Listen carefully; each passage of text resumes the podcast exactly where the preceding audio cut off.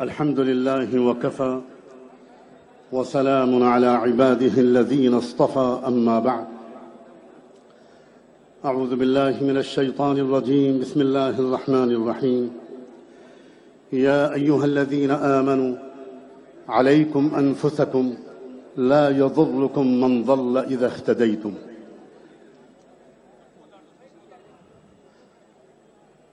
آزاد میدان میں مکمل آزادی کے حاصل کرنے کا عزم لے کر جمع ہونے والے قابل قدر مسلمانوں، اجلاس اپنے آخری موڑ پر ہے۔ ایک بات بہت صاف صاف سمجھ کر جائیے کہ ہم نے اور ہمارے بزرگوں نے بہت سوچ سمجھ کر دو فیصلے کیے تھے۔ ایک تو یہ کہ ہم کو ہندوستان میں ہی رہنا ہے، اور دوسرا فیصلہ یہ کہ ہم کو رحمت دو عالم صلی اللہ علیہ وآلہ وسلم کی لائی ہوئی شریعت کے ایک ایک حکم پر عمل کر کے رہنا ہے۔ موقع تھا اس بات کا کہ ہمارے اکابرین اس ملک کو چھوڑ دینے کا فیصلہ کرتے۔ یہاں کے حالات بہت سخت تھے اور دوسرے ملکوں کی طرف سے ان کے لیے بلاوے بہت تھے۔ مجھے آج اس موقع پر سہارنپور کے اس مکان کے کچے میدان، کچے گھر کے چبوترے کی یاد آ رہی ہے۔ جمع جمع ہوئے تھے شیخ الاسلام حضرت مولانا حسین احمد مدنی، عارف باللہ حضرت مولانا عبد القادر رائے پوری داعی اللہ حضرت مولانا محمد یوسف کاندھلوی اور ریحانت العصر امام المحدثین حضرت شیخ الحدیث مولانا محمد زکریہ اور اس مشورے کا عنوان یہ تھا کہ کیا ہم کو ہندوستان میں ہی رہنا ہے یا پاکستان منتقل ہونا ہے۔ مجھے یقین ہے کہ اگر اس وقت جو بھی فیصلہ ہوتا، اس فیصلے پر عمل کرنے کے کرنے کا عزم کرتے لاکھوں اور کروڑوں مسلمان وہ خاص گھڑی تھی جس وقت کے ان میں کے بظاہر سب سے چھوٹے حضرت مولانا محمد یوسف صاحب رحمۃ اللہ علیہ نے اپنا یہ فیصلہ اپنے بڑوں کو سنایا کہ آپ حضرات اپنے بارے میں جو چاہیں فیصلہ کریں میں تو اس ملک کو کفر اور ظلم کے ہاتھ میں چھوڑ کر جانے کو تیار نہیں ہوں۔ وہ مبارک گھڑی تھی جب فیصلہ کیا ان عظیم انسانوں نے کہ ہم کو اس ملک میں رہنا ہے اس ملک کی خدمت کر کے رہنا ہے۔ اسلام ہماری بھی ضرورت ہے دنیا میں بھی اور آخرت میں بھی اور اسلام ہمارے ملک کی بھی ضرورت ہے۔ اسلام برادری کی بھی ضرورت ہے۔ نعرہ تکبیر! نعرہ تکبیر! ہمارا اتحاد زندہ باد! ہمارا اتحاد ہمارا اتحاد مسلم فیصلہ بورڈ! مسلم فیصلہ بورڈ! مسلم فیصلہ بورڈ! صحیح ہے کہ ہمارے سامنے بہت رکاوٹیں کھڑی کی جا رہی ہیں۔ صحیح ہے کہ بہت سازشیں ہو رہی ہیں۔ لیکن خدا کے پراسرار غیبی نظام کے اس راز کو بھی سمجھنے کی کوشش کیجیے کہ اگر یہ سازشیں نہ ہوتی تو یہ حسین منظر بھی آج ہم کو دیکھنے کو نہ ملتا۔ آسا ان تکرہو شیئا وہو خیر لکم وعسا ان تحبو شیئا وہو شر لکم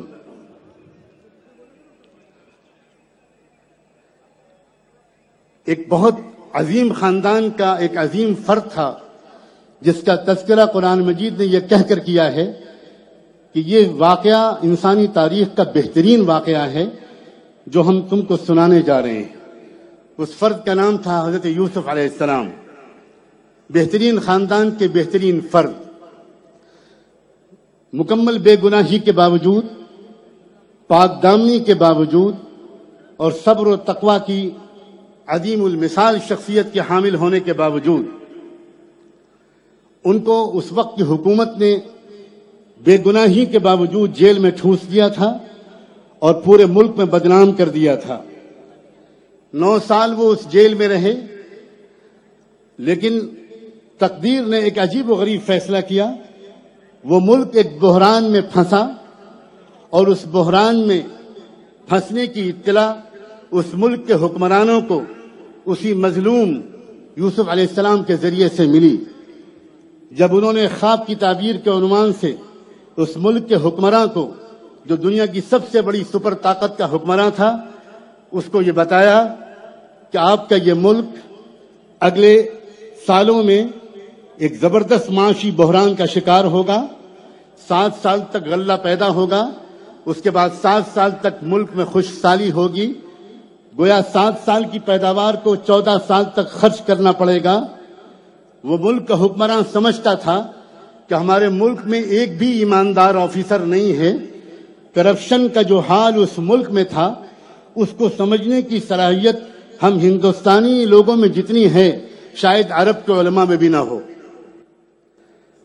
چنانچہ یوسف علیہ السلام نے جب یہ بتایا کہ تمہارا ملک اس بحران میں پھنسے گا، تو اس کے بچنے کی ترکیب بھی بتائی اور اس بادشاہ نے ایک منٹ میں فیصلہ کیا، ہمارے پاس اس وقت اس ملک کو بچانے کا اور کوئی راستہ نہیں ہے، سوائے اس کے کہ یوسف، جو کچھ ظلم ہم نے تم پر کیا ہے اسے معاف کرو اور بھول جاؤ اور تم خود اس ملک کو بحران سے بچانے کے لیے اپنی خدمات پیش کرو، تو اس سراپا صبر و ہمت شخص نے تمام ظلم بھول کر دل سے معاف کر کے اسی ظالم قوم کے، اسی ظالم قوم کے افراد کو بھکمری سے بچانے کے لیے اپنی مخلصانہ خدمات پیش کی تھیں۔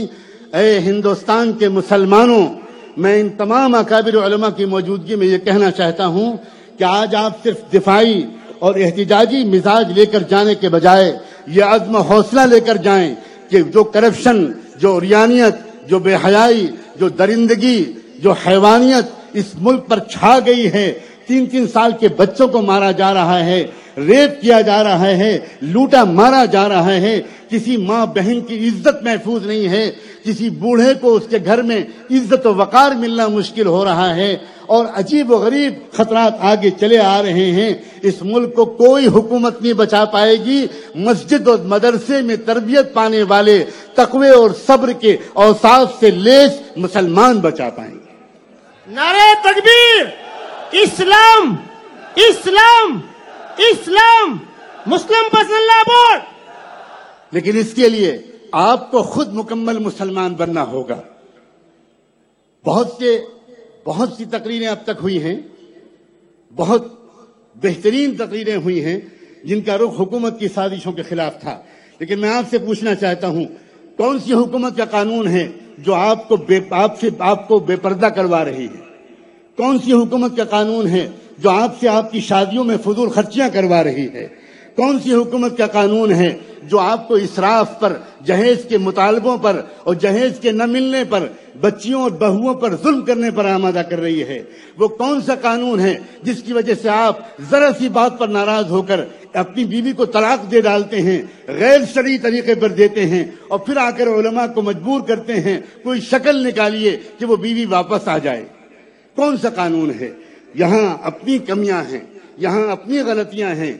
یہ all India Muslim personal law board کو یہ جو قبولیت حاصل ہے، یہ جو اعتبار و اعتماد حاصل ہے، اس کی وجہ یہ ہے کہ یہ دونوں محاذوں پر بھرپور جد و جہد کرنے کے لیے برپا کیا گیا تھا۔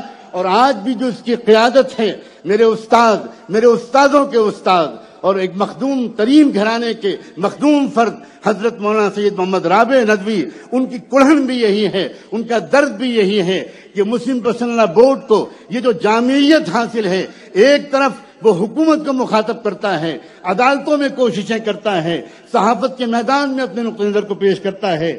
اسی میدان میں حضرت مولانا ابو الحسن علی ندوی نے میری آنکھوں کے سامنے یہ بات کہی تھی کہ ہم حکومت سے کہیں گے، ایک بار دو بار اور تین بار، لیکن ہم آپ سے کہیں گے دس بار، سو بار، ہزار بار، اور ہم آپ کے گریبان پکڑیں گے۔ آپ شریعت کی مخالفت کر رہے ہیں، آپ شریعت کی خلاف ورزی کر رہے ہیں۔ اس لیے آج اس میدان سے یہ دونوں رخ کے عزائم لے کر جائیے تو ہمارے اکابرین زیادہ مطمئن ہوں گے۔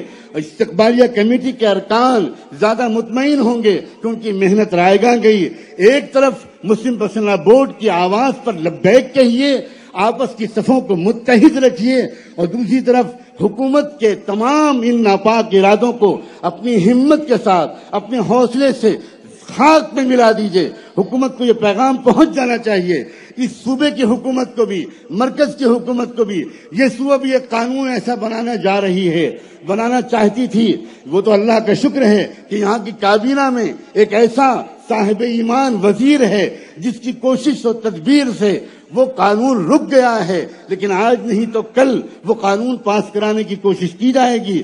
ایک طرف تو آپ اس کا بھرپور پیغام دیجیے یہاں پر کہ ہم نہ صوبائی حکومتوں کو، نہ مرکزی حکومتوں کو شریعت میں ترمیم کی اجازت دیں گے اور ساتھ ساتھ اللہ کی سے آج عہد کیجیے، اللہ سے معافی مانگیے۔ اب تک ہم سے خود اپنی گھریلو زندگی میں، خاندانی زندگی میں جو بھی کوتاہیاں ہوئی ہیں، اللہ اسے معاف کر دے۔ آج کے بعد سے ہم پورے دین پر عمل کریں گے، پوری شریعت پر عمل کریں گے۔ وآخر دعوانا ان الحمد رب العالمین۔ مسلم پرسنل لا بورڈ، شریعت میں مداخلت برداشت نہیں کریں گے، نہیں کریں گے۔ Muslim personal law board. Muslim personal law board.